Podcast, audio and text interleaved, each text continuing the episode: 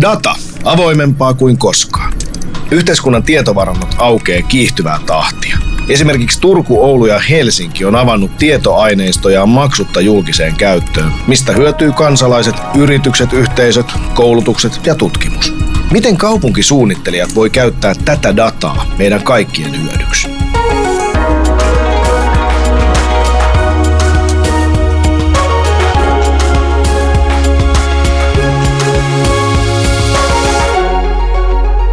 Tämä on Svekon Vaikuttava kaupunki podcast. Mä oon Riku Rantala ja pohdin yhdessä vieraitteni kanssa, miten kaupunki vaikuttaa meidän kaikkien hyvinvointiin. Jakson vieraina ovat Turun yliopiston tulevaisuuden tutkimuksen professori Markku Vilenius, nykyisin Dubaissa, ja Turku City Datan toimitusjohtaja Jussi Vira. Terve teille. Kiitoksia. Kiitos. Hei, miten data on tehnyt teidän arjesta viime aikoina parempaa? Kysytään nyt ensin sinne verkkoyhteyden toiseen päähän Dubaihin, että miten on siellä arki sujunut paremmin datan avulla vai onko? Onko siellä internetyhteys? On nähtävästi, kun kerran olet meidän kanssa tässä nyt nettikamerassa kiinni. Näin on. Kun tätä kysyt, että mikä on viimeisin kokemus, se on juuri tämä kokemus, missä mä oon teidän kanssa etänä täältä Dubaissa. Voin nauttia Dubain ihanuuksista, eh, eikä tarvitse stressata, että mä nyt tämän vuoksi tai jonkun muun syyn eh, vuoksi tulisin, tulisin tota, kotisuomeen, vaan voin tehdä sen todella täältä. Ja, ja jos tämä kuulostaa arkipäiväiseltä, niin kyllä me vielä pari vuotta sitten tällaisia asioita mietittiin lähinnä siitä näkökulmasta, että että, että pitää saada porukka paikalle sinne studioon ja sitten se tehdään siellä yhdessä ja, ja niin edelleen. Että muistan monta tilaisuutta, jossa on, on ollut sitä, niin kuin se on jäänyt se homma tekemättä sen vuoksi, että, että olisi pitänyt olla paikalla. Toi on muuten totta. Joo, mulla, mulla on itse asiassa vähän sama juttu, että meillä on aika pieni, pieni firma ja, ja jokainen minuutti on tärkeä, että nyt, nyt korona-aikana oikeastaan niin kuin ollut tosi, tosi hyvä se, että ei ole tarvinnut matkustella hirveästi. On säästynyt työaikaa ja ollaan pienellä porukalla pystytty kuitenkin tekemään ison määrä projekteja, mikä ei ehkä aikaisemmin olisi ollut mahdollista juuri sen takia, että aikaa menee niin paljon matkustamiseen ja, ja, ja kaikkeen, kaikkeen muuhun. Nyt on kyllä poikkeuksellisesti täällä, täällä paikalla, kun piti tulla Riku näkemään ihan livenä. Niin onhan tämä nyt mukavaa, kun se on mahdollista. Tulee suht helposti Turusta eh, raide liikenteen kyllä. avulla töitä samalla tehden, verkko Ju, toimii. Juuri näin, juuri näin. Kyllä, kyllä. Nopeasti vielä, Markku, sä oot tosiaan Dubaissa. Eh, mitä sä oikein siellä teet? No, tuota, mä oon täällä auttamassa äh, Dubain äh, ihmisiä, lähinnä tarkoittaa tätä tätä porukkaa, joka täällä vetää Dubaita, näitä paikallisia emiraatteja, lähinnä niiden, niiden johtoa. Tätä, sanotaanko tätä Dubain yhteiskuntaa ja hallitusta ymmärtämään, että millä lailla sitä tulevaisuutta pitää katsoa. Käytännössä mä teen tänne erilaisia opetusohjelmia, kokonaisuuksia, kursseja, vedän niitä, tapaan erilaisia ihmisiä, keskustelen heidän kanssaan tulevaisuudesta. Eli Dubaissa ollaan erittäin kiinnostuneita tulevaisuudesta, jopa niin kiinnostuneita, että sinne palkataan erityisesti sitä varten ihmisiä töihin. Kyllä. Se on Joo, Tämä on ihan, tämä on ihan huikkoja paikka siinä mielessä, että, että, että tota, täällä tämä, tämä kunnianhimon taso siihen, että mitä halutaan tulevaisuudelta, ja mä oon missään nähnyt sellaista. Että toki asiat, asiat ei ole niin kuin kaikki ihan reilassa täällä vielä, ja, ja, ja paljon on työmaalla töitä, mutta samalla myöskin niin kuin hirveän jano päästä parempaan tulevaisuuteen ja sehän on sellainen, mikä, mikä, mikä, mikä kiinnosti mua. No ilman muuta, mutta kunnianhimoa, sitä löytyy myös Suomen Turusta ja on aina löytynyt. Ihan lyhyesti kerro Jussi, mitä se Turku City Data oikein tekee? No Turku City Data on Turun kaupungin kokonaan omistama yhtiö, joka, joka keskittyy datan ja tekoälyn hyödyntämiseen nimenomaan kaupungeissa ja kaupunkien omistamissa yhtiöissä – ollaan nyt kaksi, kaksi vuotta oltu, oltu toiminnassa ja, ja projekteja on tehty semmoinen parikymmentä, vähän, vähän, vähän reiluja. Ja tarkoituksena on, on tuotteistaa näitä ratkaisuja, joita me ollaan projektien muodossa tehty eri kaupungeille niin, että näitä että voidaan sitten yhdessä kaupungissa hyödynnettyjä ratkaisuja hyödyntää, hyödyntää myös muissa, muissa kaupungeissa. Eli haetaan uudenlaista ikään kuin näkökulmaa ja, ja otetta datan tekoälyn hyödyntämiseen kaupungissa. No sitten olette aivan oikeat henkilöt keskustelemaan mun kanssa tänään näistä aiheista. Nimittäin kaupungeillahan on meistä kaupunkilaisista hallussaan tosi paljon erilaista dataa. Sitä kertyy, kun me käytetään kaupunkien palveluita. Ja yritykset tietysti kerää meistä jatkuvasti tietoa. mutta kyllä se pistää vähän mietitytä, että millaista dataa meistä oikein kerätään. Ja lähdetään nyt kuitenkin miettimään ensimmäistä tota, tota, vaikka jonkunlaista selkeätä kaupunkiin liittyvää asiaa, liikkuminen. Kaupungeissa liikutaan, se on niin kuin kaupunkien idea, että sinne tullaan kohtaamaan toisia ihmisiä ja tekemään asioita. Ja se edellyttää liikkumista useimmiten. Niin liikkumisesta on tarjolla jatkuvasti päivittävää dataa, eli, eli nyt vaikkapa sitten ihmisten liikkeiden seuraaminen, niin kuinka paljon sillä on merkitystä nyt vaikkapa sujuvamman liikenteen kannalta tai ruuhkien tai turvallisuuden tai päästöjen kannalta? Minkälaisia ajatuksia nousee? Markku, Jussi. No tota, mä oon tota tehnyt muutamissa hankkeissa tota, tämän urani aikana ja, ja, ja, ja kerran vielä erityisesti Turussa. E, ja, ja tota, ei, ei niin hirveän montaa vuotta sitten. Ja ja silloin tota, kysymys oli lähinnä siitä, että minkälaisella datalla me pärjätään silloin, kun me halutaan ei pelkästään ymmärtää sitä, että miten ihmiset de facto liikkuu, josta se tavallaan se perusdata tulee, mutta myöskin niin kuin, tavallaan sitä dataa, että mikä on ihmisten motivaatioperusta esimerkiksi valita tiettyjä kulkumuotoja ja, ja, ja, ja millä ne perustelee sen, mikä, mikä, mikä tavallaan määrittää ihmisten valintoja. Ja tämä on, tämä on, niin kuin, tämä on, tämä on tietysti hieman vaikeammin saatavissa oleva tieto, kun se on enemmän sitten laadullisella pohjalla. Ja, ja, ja ylipäänsä mä näen sen, että, että se tavallaan tämmöisen dynaamisen, aktiivisen reaalidatan yhdistäminen tällaiseen laadulliseen dataan, niin, niin sillä me voidaan saada tosi paljon aikaan. Ja, ja siitä me vähän puhuttiin myös tässä meidän kirjassa. Meillä on ihan porukka, joka, joka tästä julkaisi tästä kaupunkipolitiikasta ja sen tulevaisuudessa just niin sitäkin keskusteltiin. No Jussi, eikö Turussa ole joku tämmöinen keissi esimerkiksi liikkumiseen liittyen, että Turussa joukkoliikenteen matkalipuhinta muuttuu sen perusteella, että miten siellä on niin kuin itse, minkälainen matkustushistoria sulla on? Joo, mä en, mä en tunne tota, tota esimerkkiä ihan hirveän, hirveän hyvin, mutta toisena esimerkkinä voisi olla nyt vaikka selvitys, jossa, jossa hyödynnetään rekisterinumeron tunnistamistekniikkaa. Eli eri puolelle kaupunkia on pystytetty kameroita, jotka tunnistaa rekisterinumeron.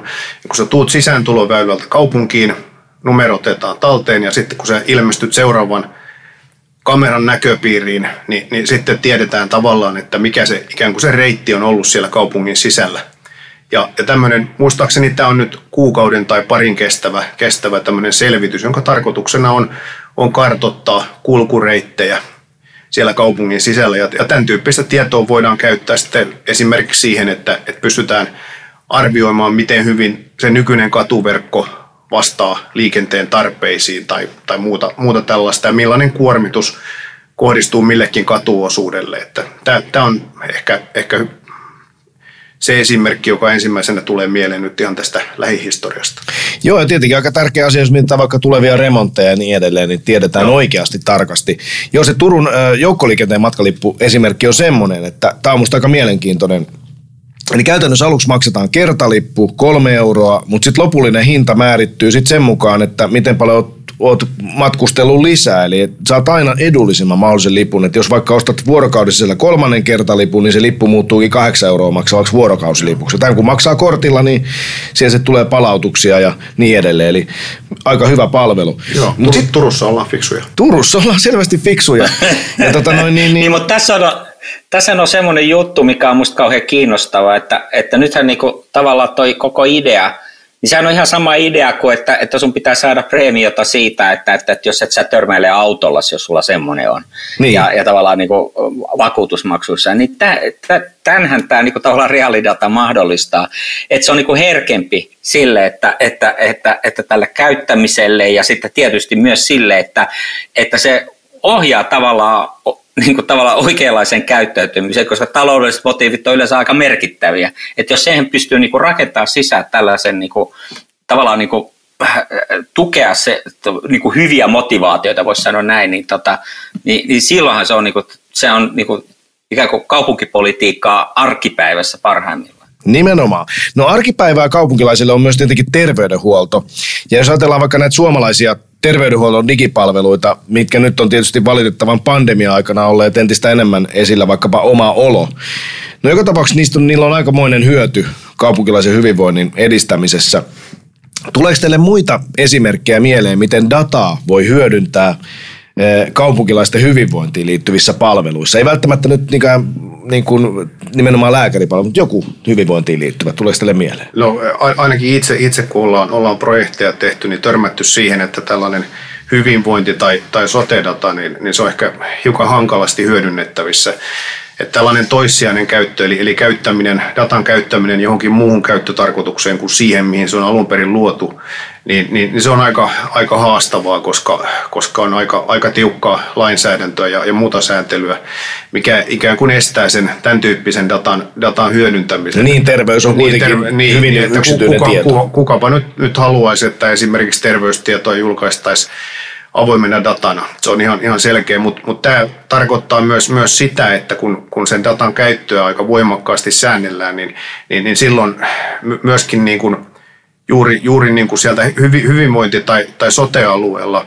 niin, niin dataan perustuvien innovaatioiden tuottaminen on huomattavan paljon vaikeampaa kuin, kuin vaikka kaupunkiympäristötoimialalla, jossa, jossa liikuttiin äsken tässä liikenne, liikenne esimerkiksi se bussilippu esimerkissä siellä taas on datan, datan käyttö, käyttö paljon vapaampaa, että, että tässä, tässä on myös tämä näkökulma. Totta. Miten oletko sä Markku törmännyt joihinkin ö, hyvinvointiin liittyviin datapalveluihin, jotka olisivat jotenkin mullistavia? Vai onko se sama ongelma just toi? Minusta se on niin iso kuvio, jota näkee vähän niin kuin joka puolella maailmaa tällä hetkellä, on, on tavallaan se, että nyt ollaan tajuttu paljon selkeämmin kuin ennen pandemiaa, että että sen tyyppiset terveyspalvelut, joissa pyritään ehkäisemään niin kuin tautien niin kuin synty ihmisissä ja tavallaan tämmöiset, niin kuin, tavallaan koko tämmöinen preventiivinen eli ehkäisevä niin kuin terveydenhuolto, niin sen, niin kuin, sen mukaan saattanut, kun se on ollut niin äärimmäisen pieni osa, varsinkin julkista sektoria, joka keskittyy aina tähän niin kuin ne ex post facto, että sitten kun oma on niin kuin vahinko on tapahtunut, niin sitten aletaan hoitamaan. Ja, ja, ja nyt on niin paljon laskelmia, tilastoa ja, ja, ja tietoa siitä, että itse asiassa se suhde tämmöisten niin kuin preventiivisten palveluiden ja sitten sen niin kuin jälkihoidon kanssa, niin se, se, se pitäisi olla ihan jotain muuta kuin mitä se tällä hetkellä on. Ja tämä on, tämä on iso, iso kysymys, mutta mä oon nähnyt, että, että esimerkiksi täällä Dubaissa, niin siihen on alettu kiinnittää aivan erityistä huomiota sekä tavallaan niin kuin julkisten palvelun puolella että organisaatioiden sisällä. Jussi. Joo, joo oikeastaan tästä, tästä niin kuin preventiivisestä näkökulmasta vielä, että esimerkiksi nyt jos puhutaan vaikka syrjäytymisen ehkäisemisestä, niin on olemassa paljon tutkimustietoa siitä, että mitkä tekijät selittää ja ennustaa syrjäytymistä, mutta se ongelma tulee myöskin ihan siellä niin kuin käytännön tasolla, että et saadaanko me kaupungeissa käyttää dataa sillä tavalla, että me luodaan tämmöisiä ennakointimalleja, jotka jollain tietyllä todennäköisyydellä sitten ennustaa, että, että tuletko sairastumaan johonkin tiettyyn tautiin tai, tai, tai uhkaako joku so, sosiaalinen riski tai, tai muuta. Ja sitten tullaan myöskin ihan, ihan, ihan siihen niin kuin kaupunkilaisten ja kaupungin työntekijöiden arkeen, että millä tavalla tämä asia pitäisi sitten viestiä, että jos joku soittaa sulle kaupungilta, että kuule, että voisitko tulla käymään ensi viikolla, että meidän tekoälymalli näyttää, että sinusta tulee alkoholisti puolen vuoden viiva vuoden kuluttua, niin, niin, niin tässä tulee niin kuin tällaisia aika hankalia tilanteita vastaan, jotka saattaa hyvinkin pahasti järkyttää kaupunkilaisia, että, että vaikka meillä olisi se kyky tätä tietoa hyödyntää ja, ja tuottaa tällaisia malleja ja, ja me se tiedettäisiin, niin, niin millä tavalla me viedään se käytäntöön? Se ei ainakaan täällä niin kuin Suomessa ja, ja ehkä Euro, Euroopassa kovin, kovin helppoa. Ei minulla mitään ongelmaa, mutta naapurillani on. Niin, juuri Soitit, näin. Soititte väärän numeron. Puhutaan vielä hieman myöhemmin lisää tästä, nimittäin eh, datan uhat ja mahdollisuudet on tosi iso, iso asia ja tuohon liittyy paljon uhkia, paljon haasteita, paljon yksityisiä asioita, paljon perusoikeuksia ja asioita, joista me ei varmaan olla yhteiskuntina edes tarpeeksi vielä keskusteltukaan, kun ei osattu ottaa edes huomioon. Mutta käydään vielä hetki läpi sitä, mitä kaikkea dataa datalla voidaan hyödyntää. Nimittäin esineiden internet, Internet of Things on niin kuin paljon puhuttu, että se tulee mullistamaan meidän elämää vielä enemmän kuin tämä, tämä netti, joka on jo ehtinyt mullistaa meidän elämän. Ja rakennuksistaan kerätään paljon tietoa öö, myös ja esineistä, asioista, koneista. Niin tulee teille siitä esimerkkejä mieleen, esimerkiksi vaikka kaupungissa, minkälaista dataa voidaan rakennuksista saada ja alkaa niitä hyödyntää sitten jollain tavalla?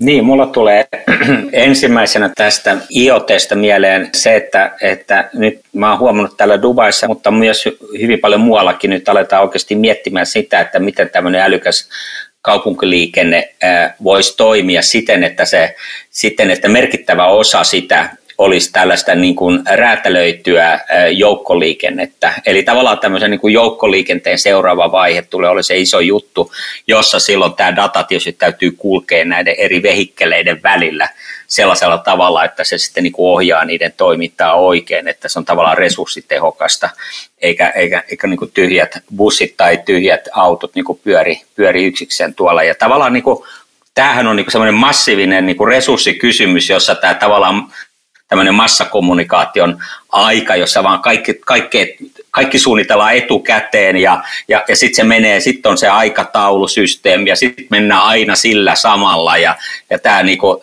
tämmöinen, niin, niin sehän tulee muuttumaan ihan toiseksi tämän IoTen kanssa ja, ja, ja, ja se on aivan välttämätöntä, koska e, katsoo tämä Dubaista katsoo jossain muissa miljoonakaupungissa, mutta se, on, se saattaa olla, se on näköjään vähän Helsingin kaltaisen kaupungin ongelma, jopa Turun, niin on se, että tämä, niin kuin tämä, tämä liikenne paisuu ja paisuu ja sitten meidän infra ei kuitenkaan niin kuin taivu siihen. Ja sitten me aina ajatellaan, että pitää vaan saada lisää sitä niin kuin kaistaa sen sijaan, että me älykkäämmin järjestettäisiin se, se, se liikenne. Ja tämä on niin kuin pakko mennä kuitenkin siihen suuntaan. Meidän on otettava isoja askelia tässä.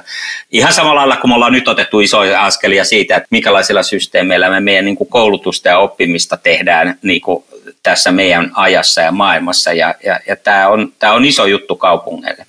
Ilman vaan muuta. Mites Turku? Joo, joo tota, vähän pienemmän mittakaavan esimerkki kiinteistödatan hyödyntämistä voisi olla vaikka Turun kaupungilla tilojen uudistamisprojekti. Eli tässä, tässä on hyödynnetty dataa sillä tavalla, että on, on niin kuin pystytty seuraamaan, että mikä on ihan, ihan niin kuin huonetasolla, mikä on tilojen käyttöaste, kuinka paljon ihmisiä siellä käy ja missä ne viettää aikaa ja tällä tavalla. Ja myöskin niin kuin saatu arvokasta tietoa siitä, että tarvitaanko esimerkiksi lisää neuvotteluhuoneita tai pitääkö jostain tilosta luopua tai isompia tällaisia niin kuin tapaamispaikkoja ihmisille ja, ja, ja muuta. Eli, eli tota, tämä on sellainen, sellainen, sellainen esimerkki, jota, jota nyt sitten on olla, lähdetään tai jonka pohjalta lähdetään niitä tiloja uudistamaan. Niin, eli teillä on ihan käytössä ja toi kuulostaa todella järkevältä. Jos mietitään nyt tätä tietenkin pandemian aikaa, mekin tässä hyödynnetään etätyön mahdollisuuksia aika hyvin.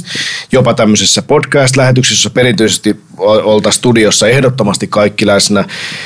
Ja sitten kun ajatellaan tätä toisaalta tätä kasvukeskusten e, tilan tarvetta, viittasit tuossa Markku että kaistaa pitää olla lisää, mutta entäs nyt käytettäisiin älykkäämmin? Meillä on myös mahdollisesti aika paljon liiketilaa, joka ei on vajaa käytöllä, niin pitäisikö niitä muuttaa nopealla tahdilla asunnoiksi tai muuta? Tähän, tänhän kaiken tämä data mahdollistaisi. Tukholmassa muuten on käytetty mobiililaitteiden sijaintitietoja sellaiseen tutkimukseen, että on sel- saatu selville, että kaupunkiin tarvitaan kokonaan uusi bussilinja. Et sillä tavalla mm. ihmiset kulkee ja näin sitä on voitu sitä lähemmästä räätälöityä tarvetta mennä. Mm. Mutta eri tietokantoihin kertyvä data, se on tietysti erityisen hyödyllistä kaupunkisuunnittelijoilla, mutta miten kaupungit voisivat hyödyntää tätä dataa mahdollisimman tehokkaasti ja kehittää sen avulla kaupunkilaisille entistä yksilöllisempiä ja kohdennetumpia palveluita?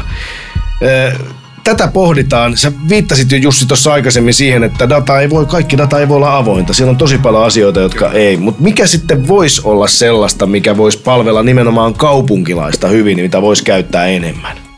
On itsellä ainakin muodostunut vähän sellainen käsitys, että et, et pitäisi olla joku, ol, olkoon sitten valtio tai, tai joku muu valtakunnallinen toimija, joka, joka pystyy ikään kuin edellyttämään sitä, että tietyn, tietyn sortista dataa tuotetaan kunnissa ja, ja, ja se sitten kerätään ja julkaistaan keskitetysti ja, ja, ja, ja tällä tavalla sitten luodaan niin kuin paremmat edellytykset ja parempi pohja niin kuin dataan perustuvalle liiketoiminnalle. Et esimerkkinä nyt vaikka sitten Digi- ja väestötietoviraston aineistot. Siellä on vaikka osoiteaineistoja ja ja, ja rakennusten tietoja ja, ja ties mitä, niin nämä, nämä on sen kaltaisia, että kun sä teet sen projektin yhteen paikkaan hyödyntäen tällaisia aineistoja, niin silloin, silloin sulla on aika helppoa monistaa se ratkaisu, myydä sitä sitten edelleen muualle. Ja mä näkisin, että tämä on niin kuin avain siihen se standardointi, harmonisointi, mutta mut sitä ei tehdä, että se jää yleensä jonkun pienen kaupunkiporukan. En, en haluaisi käyttää sanaa puuhastelu, mutta vähän, vähän sellainen olo, olo tulee joskus, että pitäisi nyt vähän niin kuin isommalla kädellä ja kovemmalla otteella lähteä sitä dataa keräämään. Ymmärrän. Ja siis en tiedä, tarvittaisiko me dataministeriö. Voi olla, että tätä pitäisi johtaa, Vaikka johtaa tulossa, niin sanotaan, että se on tulevaisuuden öljy, niin, Niin. tai öljy, öljyministereitä on siellä Dubaissa ainakin. No, ei ole, ei, kun, mä olin just sanomassa, että ei ole öljyministeriä, mutta AI-ministeri on. Okei. Siis tekoälyministeri löytyy. TK-älyministeri löytyy täältä kyllä, erittäin kova kaveri, joka, joka on yksi vaikutusvaltaisimpia koko, koko Dubai governmentissa. Erittäin kiinnostavaa. Mutta todellakin yhteiskunta rakentuu koko ajan yhä enemmän datan varaan. Ja kun puhutaan datasta, niin nousee tietysti väistämättä esiin tässäkin jo hieman lähennytty kysymys tässä keskustelussa siis tietosuojasta. Eli minkälaiset tahot kerää meidän tietoja, miten niitä hyödynnetään, minkälaisia uhkia ja mahdollisuuksia. Siihen liittyy paljon uhkia ja mahdollisuuksia. Ja toisaalta myös hyvin erilaisia lähestymistapoja. Ja tunnettuahan on, Markku, että siellä Dubaissa ja Arabiemiraateissa se lähestymistapa ihmisten ehkä perusoikeuksiin ja, ja tietosuojaan on varsin toisenlainen. Muistan, kun olin siellä joskus perheeni kanssa läpikulkumatkalla reissussa ja halusin kovasti katsoa Yle Areenasta Suomen jääkiekkoottelua. Ja oli kauhean vaikeaa, kun Areena ei toiminut ilman, että vaihtaa proxyllä VPN sellainen, että valehtelee olevansa Suomessa, mutta Dubaissapa internet tunnisti, että täällä joku käyttää tällaista palvelua, jota voi käyttää myös niin kuin toisin ajatteluun.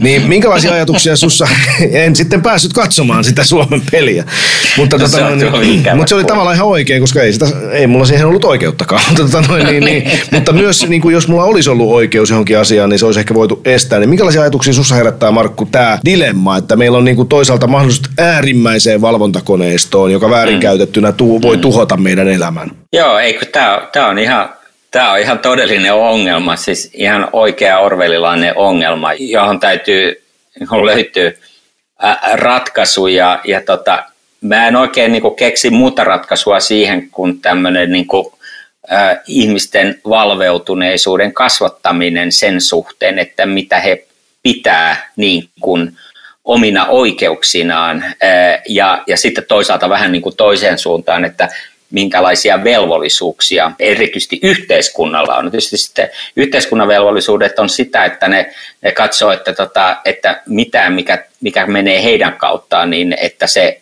se, se data eh, ei paljasta mitään semmoista, mitä, mitä kansalaiset ei halua paljastavan. Ja, ja, tota, ja sitten toisaalta se, että, että, että kun tiedetään, että dataa voidaan, ja tässäkin ollaan vähän miitattu sen, dataa voidaan tavallaan käyttää sitten usein semmoiseen tarkoitukseen, johon se ei ole alun perin edes niin kuin tehty, niin miten me tätä saadaan estettyä. Mä luulen, että sille ei ehkä olemassa vielä tässä vaiheessa historian kulkua ihan niin kuin yksiselittäistä niin kuin ratkaisua tähän ongelmaan, mutta, mutta kyllä tämä, niin kuin tämä valveutuneisuus täytyy olla ja se, ja se puskee myöskin sitten sekä hallitusta politiikkoineen että sitten niin kuin yrityksiä niin kuin ymmärtämään, että missä nämä rajat oikein menee.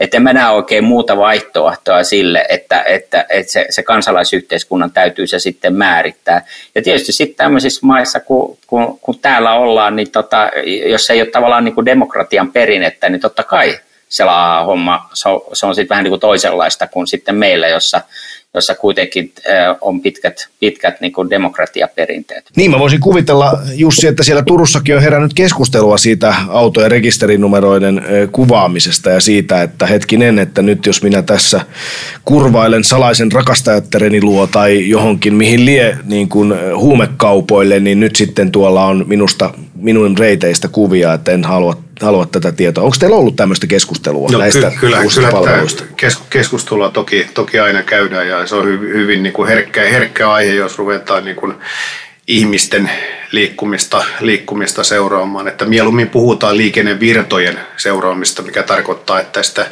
yksittäisistä ajoneuvoista kerättyä dataa ei, ei suinkaan niin kuin talleteta mihinkään pysyvästi, vaan, vaan se aggregoidaan, eli yhdistetään niin kuin karkeimmalla tasolla muuhun dataan ja sitten käytetään sitä karkeimman tason dataa suunnittelutarkoituksiin. Mutta samaan aikaisesti täytyy muistaa, että, että mehän oikeastaan kaikki ollaan jo vapaaehtoisesti luovuttu yksityisyydestä käyttämällä erinäisiä sovelluksia ja hyväksymällä niiden käyttöehdot, että eihän me oikeasti tiedetä, mihin sitä valtavaa määrää dataa käytetään, jota meistä syntyy joka minuutti. Tämä on erittäin hyvä pointti, jos ajatellaan tosiaan Aasiaa esimerkkinä ja sitä, millä tavalla aasialaiseen, no tietysti ei voi yleistään kaikkia sanoa, mutta erityisesti Itä-Asiassa kuitenkin äh, huomattavasti tärkeämpi merkitys on joukolla kuin yksilöllä. Kyllä, ja joukon oikeudet tulee aina ennen yksilön oikeuksia. Jos ajatellaan, että heillä on täällä tämmöisiä, heillä on jo syntynyt järjestelmiä, jossa yksilöitä palkitaan, niin voisi kuvitella, että nimenomaan Kiinassa ja pisteytetään kansalaisina, jotka sitten johtaa johonkin etuihin. Eli siihen Markku sun mainitsemaan preemioon, niin onhan se tavallaan aika kiinnostava esimerkki siitä, että tota, se on viety äärimmilleen. Onko se, onko, onko se itse asiassa kaikkein kehittynein järjestelmä tällä hetkellä? Ja samaan aikaan myös ehkä pelottavin, ainakin meikäläisestä näkökulmasta. No, ehkä voimme oppia kuitenkin jotain sieltä positiivisella tavalla sitä en tiedä, mutta miten kaupunkilaiset teidän mielestä voi vaikuttaa siihen? Sä toit esiin Markku kansalaisyhteiskunnan, mutta pitäisikö meidän niin voida vaikuttaa siihen, että mitä kaupunki puuhaa tuolla omissa datasiiloissaan tai, tai niin kuin, onko, se, onko se oikeasti niin iso asia? Vai pitäisikö me antaa vähän työrauhaa sinne suunnitteluun ja tutkimukseen? Mitä ajattelette? Jussi. Tota, toi, toi aika, aika tuommoinen, sanoisiko moni, monitahoinen kysymys, että mm, periaatteessa nyt, nyt var, varmasti niin kuin kaikki on sitä mieltä, että kun ihmisistä kerätään dataa, niin sitä dataa pitää käyttää vastuullisesti. Mitä se vastuullisuus sitten, sitten tarkoittaa, niin sitä on pohdittu myöskin eurooppalaisessa tietosuojan lainsäädännössä, eli, eli GDPRssä, että siellä on, siellä on tiettyjä poikkeuksia siihen, siihen niin kuin tavallaan kansalaisen – vaikuttamismahdollisuuteen, esimerkiksi vaikka viranomaistehtävät tai yleinen turvallisuus ja, ja, ja tämän, tämän tyyppiset asiat, että olisi tietysti kätevää, jos, jos pystyisi verottajalle ilmoittamaan, että omat tulotiedot pitää poistaa sieltä verorekisteristä verotuksen toimeenpanon yhteydessä, mutta tämmöiset asiat ei, ei tietenkään ole, ole mahdollisia, eli, eli myöskään siihen tilanteeseen ei varmasti päästä, että, että olisi niin kuin sataprosenttinen vaikuttamismahdollisuus sen oman, oman datan käyttöön, mutta se vastuullisuus sanana on mun mielestä tärkeää ja, ja mitä sitten käytännössä tarkoittaa, niin mä en, en ihan, ihan usko, että sitä on täysin vielä sisästetty ja, ja, ja ymmärretty, että Keskustelua vielä vaaditaan. Niin. No mitä sä ajattelet, Markku, pitäisikö muun maailman kopioida tämä käsittääkseni varsin edistyksellinen ja vastuullinen, ainakin maailman mittakaavassa EUn GDPR-systeemi? No joo, siis toki siinä on paljon, paljon niin kuin, tota, sellaista, mitä pitäisi muuallakin maailmassa tota, kopioida, se on ihan selvää. Ää, mä, mulla on hieman toinen näkökulma sitten kuitenkin tää, tavallaan, mitä, mikä mä näen, ja mä, ja mä haluan tavallaan niin kuin kontekstualisoida tämän niin kuin nimenomaan kaupunkien kehittämiseen, että sitä dataa, joka kertoo kaupungin laadullisista ominaisuuksista ja sen niiden kehittämisestä, niin sitä ei löydy viranomaisilta, sitä tietoa ja näkemystä, jota kansalaisilla on asiasta, niin sitä ei juurikaan käytetä. Ja lopputulos on sitten se, että me pelataan tällaisilla standardeilla. Ja ne standardit on määrälliset, kun on niin kivoja, kun ne pystytään seuraamaan niitä. Ja, ja sitten nämä todelliset niin kuin, la, kriteerit, joiden perusteella me arvioidaan meidän elämää ja hyvinvoinnin laatua niissä paikoissa ja kaupungissa, me asutaan, niin sitä me ei niin kuin hyödynnetä, se data on olemassa, enimmäkseen se on olemassa tosin meidän päässä, mutta se pitää saada sieltä ulos, mutta sitä on myös olemassa muutenkin. Ja meidän koko pointti on se, että tämä koko meidän niin kuin suunnittelukulttuuri lepää niin vanhoilla pohjilla ja, ja tavallaan se kaikki tieto, joka, joka, jota se suunnittelukulttuuri hyödyntää. Et siksi me, me, me tehdään edelleenkin aika kammottavaa jälkeä aika monessa paikassa, kun me kehitetään kaupunkia. Me kuvitellaan tekevämme hyviä asioita, mutta me oikeasti tehdään karmeita jälkeä. Erittäin mielenkiintoinen pointti, että mä mietin vaikka nyt tätä omaa kotikaupunkia Helsinkiä ja vaikka täällä, että jos joku epäkohta – niin mä saatan jurnuttaa mielessä niin varmaan aika monta sataa tuhatta muutakin helsinkiläistä, kun heille sitten sattuu joku oma epäkohta heidän omassa ympäristössä, että tämä pitäisi korjata tai toi on ihan perseestä. Ei sitä tule mihinkään ikinä sanottua. Okei, ehkä kehitystä on ollut, että meillä on ollut niin kuin, rakennetun kaupunkiympäristön viranomainen aika aktiivinen Twitterissä. Voi ottaa vaikka kuva ja tägätä somessa, että hei huomatkaa, täällä on nyt tämmöinen pielessä. Mm. Ja jopa entinen apulaispormestari Pekka Sauri oli hyvin aktiivinen niin kuin myös korjaamaan asioita, jos hänelle tuotiin näitä tunne. Mutta että Markku tuossa perään kuulutti, että me tarvittaisiin lisää tällaista.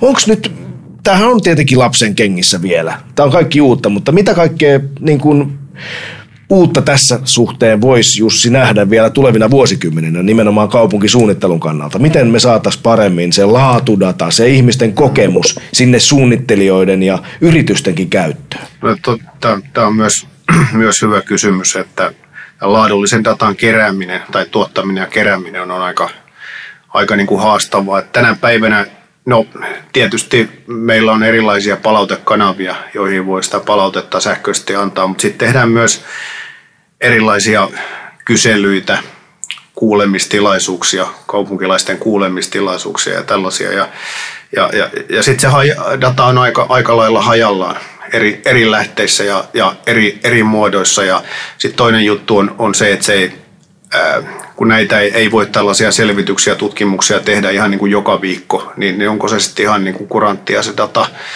kullakin, kullakin niin kuin ajan, ajan hetkellä. Että, ja sitten sit on vielä, vielä se haaste tässä, että ainakin oma, oma kokemus on, on se, että hyvin useasti kun puhutaan sähköisistä välineistä ja ja niiden käyttäjistä, niin, niin siellä on aika pieni sellainen niin kuin aktiivinen ryhmä, joka on, on hyvin äänekäs ja tuo esille niitä omia, omia näkemyksiä, mutta sitten hyvin, hyvin useasti sellaiset väestöryhmät, jotka eniten tarvitsisivat tukea ja, ja joiden ikään kuin eniten pitäisi saada äänensä kuuluviin, niin ne ei koskaan näihin palautekanaviin ja, ja, ja selvityksiin päädy niin, niin se on ikään kuin sitten myös niin kuin demokratian näkökulmasta ehkä vähän ongelmallista, jos lähdetään luottamaan niin kuin tätä taustaa vasten, jos lähdetään luottamaan dataan pelkästään päätöksenteossa. Ymmärrän hyvin ja toisaalta niinhän se on myös, että ihmiset äh, helpommin välittävät sen valittavan viestin kuin mm. sitten kehuvan. Että tota, jos ajatellaan, että laadullista dataa kerättäisiin, niin saataisiin myös positiivisia esimerkkejä siitä elämästä sitten suunnittelijoiden käyttöön. Mutta mulla on ihan yksi esimerkki Helsingistä. Helsingin keskuspuiston tutkimushanke. Kun Helsinki halusi keskuspuistosta kaupunkilaisia paremmin palvelevan paikan, niin ne käytti apuna vapaaehtoisten kaupunkilaisten älypuhelimia ja GPS-tietoja. Ja, ja sitten nämä osallistujat latas metsälenkin jälkeen lenkiltä kerätyn datan tuonne nettisivustolle, mikä kerrotti sitten tietoa ylipäänsä sen alueen käytöstä ja kehitystarpeista. Eli tämmöisiäkin hankkeita on onnistuneesti tehty. Mutta me aloitettiin arjesta. Miten teidän arki oli muuttunut paremmaksi datan avulla, mutta minkälaisia asioita, jos halutaan maalata nyt vähän tulevaisuuden kuvaa, seuraava kymmenen vuotta, 2030-luvun alkuun mennessä, niin miten kaupunkilaisten arki teidän mielestä muuttuu datan ansiosta paremmaksi? Heitäpä nyt Jussi ensin Turusta ja Markku sitten maailmalta. Joo, no oikeastaan kun mä oon seurannut nyt, nyt kaupunkien, kaupunkien elämää toista kymmentä vuotta, niin, niin tota, pakko sanoa, että se kehitys on, on, on aika, aika hidasta. Että mä en usko, että mitään kovin radikaalia tulee tässä niin kuin seuraavan viiden, kuuden vuoden tai edes vuosikymmenen aikana, aikana tapahtumaan. Että ehkä se perusongelma on, on juuri se, että kaupunkien ihan perus- tai palvelujen perusdigitalisaatiossa on niin paljon tekemistä, että, että tavallaan se vie huomiota pois sitten sieltä niin kuin datan hyödyntämiseltä ja tietysti myös data itse, niin se on kovasti levällään monissa eri tietojärjestelmissä, monissa eri lähteissä. Ja sitten kun tiedetään, että kaupungeista puuttuu osaamista, kaupungit ei myöskään pysty kilpailemaan parhaista osaajista, niin tämä on aika tällainen niin kuin monitasoinen dilemma. Mutta mä näkisin, että se lähtee purkautumaan parhaiten sitä kautta, että systemaattisesti edistetään palvelujen digitalisointia. Samalla syntyy yhä enemmän sellaista dataa, jota voidaan potentiaalisesti hyödyntää uusien palvelujen innovoinnissa ja toiminnan tehostamissa niin edelleen. Mutta se on ehkä se seuraava vaihe sitten. Et nyt, nyt pitää päästä edes siihen, että ne, ne keskeiset kaupungin peruspalvelut, joita kaupunkilaiset eniten käyttää, ne olisi mahdollisimman hyvin tarjolla sähköisessä muodossa ajasta ja paikasta riippumatta. Hyvä toive ja vaatimus suomalaiselle yhteiskunnalle tänä vuonna. Mutta Markku, onko sulla maalattavaa kuitenkin isommalla pensselillä siellä maailmalla? Eli mitä kohti Suomen pitäisi mennä? Ja tietysti miksei muidenkin kaupunkien maailmassa? Tämä on tietysti hy, hyvin kiinnostavaa julkisten palveluiden ja kaupunki, kaupunkien kehittämisen näkökulmasta. Tämä, on, tämä pari viime vuotta on, on kuitenkin merkinnyt, paitsi että elä, olemme eläneet viruksen pelossa ja keskellä, niin, niin nämä digitaaliset palvelut on kehittynyt huikeasti. Varsinkin kun mä katson täällä Dubaissa, on kehittynyt ihan käsittämätöntä vauhtia, että, että mitä kaikkea nykyisin saa niin digitaalisen palveluna. Että tota, ihan, niin kuin, ihan mitä tahansa, vaikkapa niin kuin, itse asiassa se on, se on se ainoa muoto, jolla tällä hetkellä palvelut täällä toimii. Ja, ja, tota, ja, ja nyt tavallaan, niin jos me ajatellaan, että mikä on se seuraava vaihe, mikä on se iso kuva seuraavaksi, niin mä näen sen kyllä niin, että, että se lähtee siitä, että, että ei pelkästään, että me niin kuin tavallaan kerätään ja keskitetään dataa ja käytetään sitä hyväksi, vaan että, että me luodaan semmoinen enempi, voisi sanoa niin kuin ihmislähtöisempi tapa, jolla me niin kuin tavallaan rakennetaan sitä maailmaa ja tässä tapauksessa sitä niin kuin vuorovaikutusta meidän itsemme, meidän läheisten ja sitten tämän niin kuuluisan yhteiskunnan välillä tai kaupunkirakenteen välillä. Ja, ja, tota, ja jotenkin mä alan näkemään sitä, että, että, että jos kymmenen vuoden päästä on, on niin kuin, sanotaan nyt vaikka, jos mä otan vaikka esimerkiksi Helsinki, niin on oman kotikaupunkini. Ja siellä kymmenen vuoden päästä on sellainen tilanne, että, että, että mä tiedän heti, että jos mulla on niin kuin sanotaan mun kotipaikassa Ullanlinnassa on jotain sellaista, mitä mä näen siellä, niin mä tiedän heti, että kenen kanssa mä siitä niin kuin puhun, miten, miten mä voin niin kuin nähdä, että näkeekö joku muu tämän saman asian, että tähän täytyisi panna niin kuin fillaripaikat tai mitä tahansa. Ja, ja, ja tavallaan, niin kuin, että Tuleeko siitä samanlainen juttu, kun me, meillä pitäisi toimia niin kuin perheen sisäisesti? Meillä on kaikki data meidän kesken, mutta me, pitää, me tarvitaan vuorovaikutusta. Ja, ja, ja tavallaan niin kuin sillä me saadaan se homma ulos. Ja, ja, ja niin kuin mä tuossa aikaisemmin sanoin, niin mä näen, että tämä, tavallaan tämä niin kuin kaupunkien kehittämisen ja politiikan, se tavalla me hoidetaan sitä niin, kuin niin fyysistä, psyykkistä kuin henkistä infrastruktuuria, niin on edelleenkin hirvittävästi jäänyt sinne taustalle niin kuin tavallaan se semmoisen niin kuin tavallaan se on teollinen mekanismi, joka sitä on niin kuin keskitetysti johtanut, ja nyt me pitää päästä siihen hajautettuun järjestelmään, eh, jossa me hyödynnetään se älykkyys ja resurssi, joka siellä kaupungissa ja siellä meidän pisteissä on.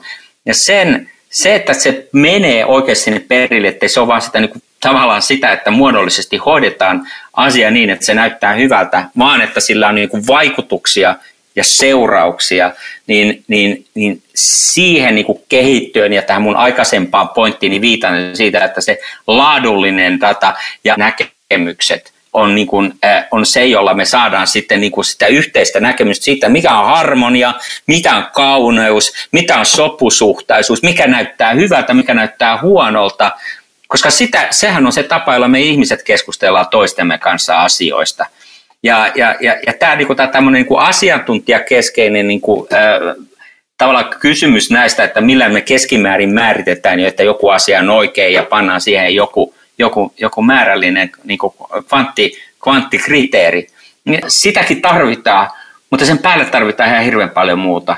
Ja sitä me ei vielä niin kuin tehdä. Ehkä kymmenen vuoden päästä me tehdään sitä ihan oikeasti. Mä näen, että paljon sen sitä merkkejä, että, että, että, että kun data on olemassa ja valmiina, niin kuin Jussi on tässä niin kuin itsekin sanonut, että, että siis sitä on niin kuin, tavallaan sitä on, ja niitä asiantuntijoita, jotka hyödyntää sitä dataa, alkaa vähitellä olla koko ajan enemmän, ja niitä mekanismeja ja työkaluja meillä on siihen, niin kyllä se sieltä lähtee.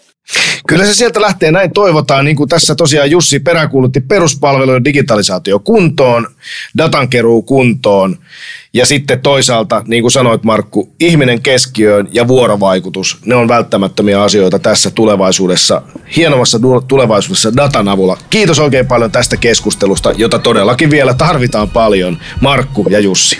Kiitos. Joo, kiitos. Tämä oli Svekon Vaikuttava kaupunki podcast. Kiitos kun olit mukana. Seuraavassa jaksossa siirrytään sisätiloihin ja puhutaan terveistä ja toimivista rakennuksista. Moi moi!